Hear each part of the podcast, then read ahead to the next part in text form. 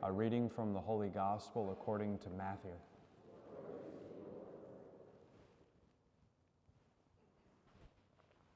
Jesus said to his apostles, No disciple is above his teacher, no slave above his master.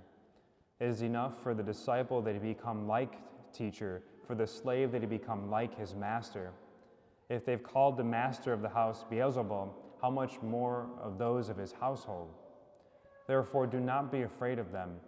Nothing is concealed that will not be revealed, nor secret that will not be known. What I say to you in the darkness, speak in the light. What you hear whispered, proclaim on the housetops. And do not be afraid of those who kill the body, but cannot kill the soul.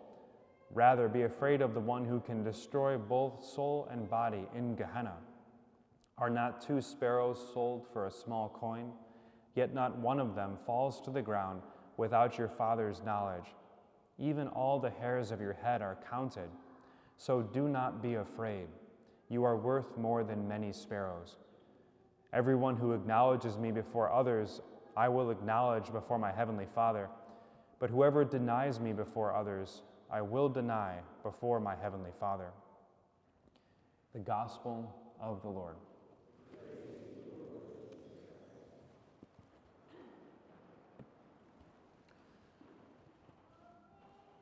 Today we as I said, celebrate St. Bonaventure, who was a contemporary of St. Thomas Aquinas, and Bonaventure, which is back in the 13th century. Bonaventure is a Franciscan, a Franciscan priest, and became a bishop and a cardinal, and as a doctor of the church, so is known for many of his writings and teachings. Um, he actually encountered St. Francis, and I believe St. Francis prayed for him when he was really sick as a boy, and he found healing. And so his name, uh, Bonaventure, means good things to come, or some kind of translation like that.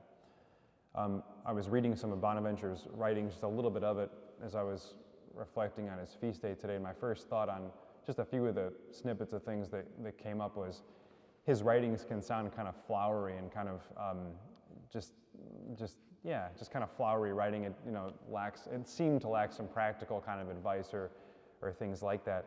And then as I was researching a little bit more about him, it made sense because he's known to be um, a mystical doctor, it's called, of the church.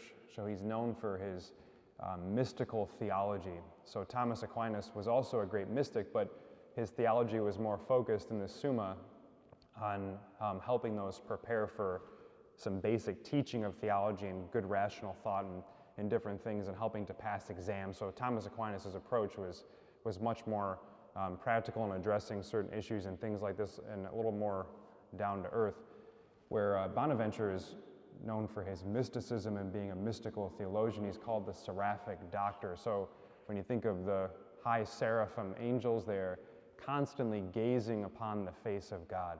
And they're before the great glory and beauty of God, and just looking at that with great love and delight and reverence for all of eternity, and are just filled with immense joy just being before the face of God.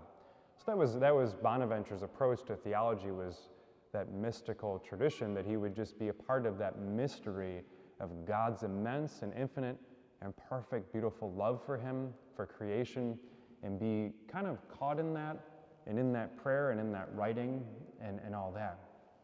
It's important for us because um, the mystical tradition of the church um, can be easy to let, let go of. We can get used to just doing our prayers or coming to Mass or doing the right thing. And, and all that's good, but it can, our faith can become kind of utilitarian where it's just about the things that we do and the things that we don't do, you know, and it kind of is on that level. Where really Bonaventure reminds us that it's, it's so much more than that. We really want to enter the mystery of God's immense love. And we want to be caught up in that mystery. And we want to be in awe and wonder of that great mystery. And we really want to touch that, that love of God in that way that is um, beyond just what I do and don't do, but it's really knowing the love of the Father. It's really being, being uh, immersed in the love of the Son and of the Spirit, wrapped in Mary's motherly love for us, with all the angels and saints in heaven, and just finding great joy and delight in that mystery of God. And so I let it challenge us, you know, are we just doing a lot of prayers? Are we just doing a lot of things? Are we just good Christians that way? Are we really in the mystery of the Lord? This is the whole contemplative prayer of the church, and we should let ourselves go deeper and deeper this way. We should really let this open up, focus less on how much I'm accomplishing in prayer, and more of just how the Lord is looking at me and loving me, and I'm looking at Him and loving Him, and um, being caught in that, that, that mystical love of God. That's really, that's what heaven's going to be, and that's what we want our prayer on earth should touch those places. That's what it's all directed towards.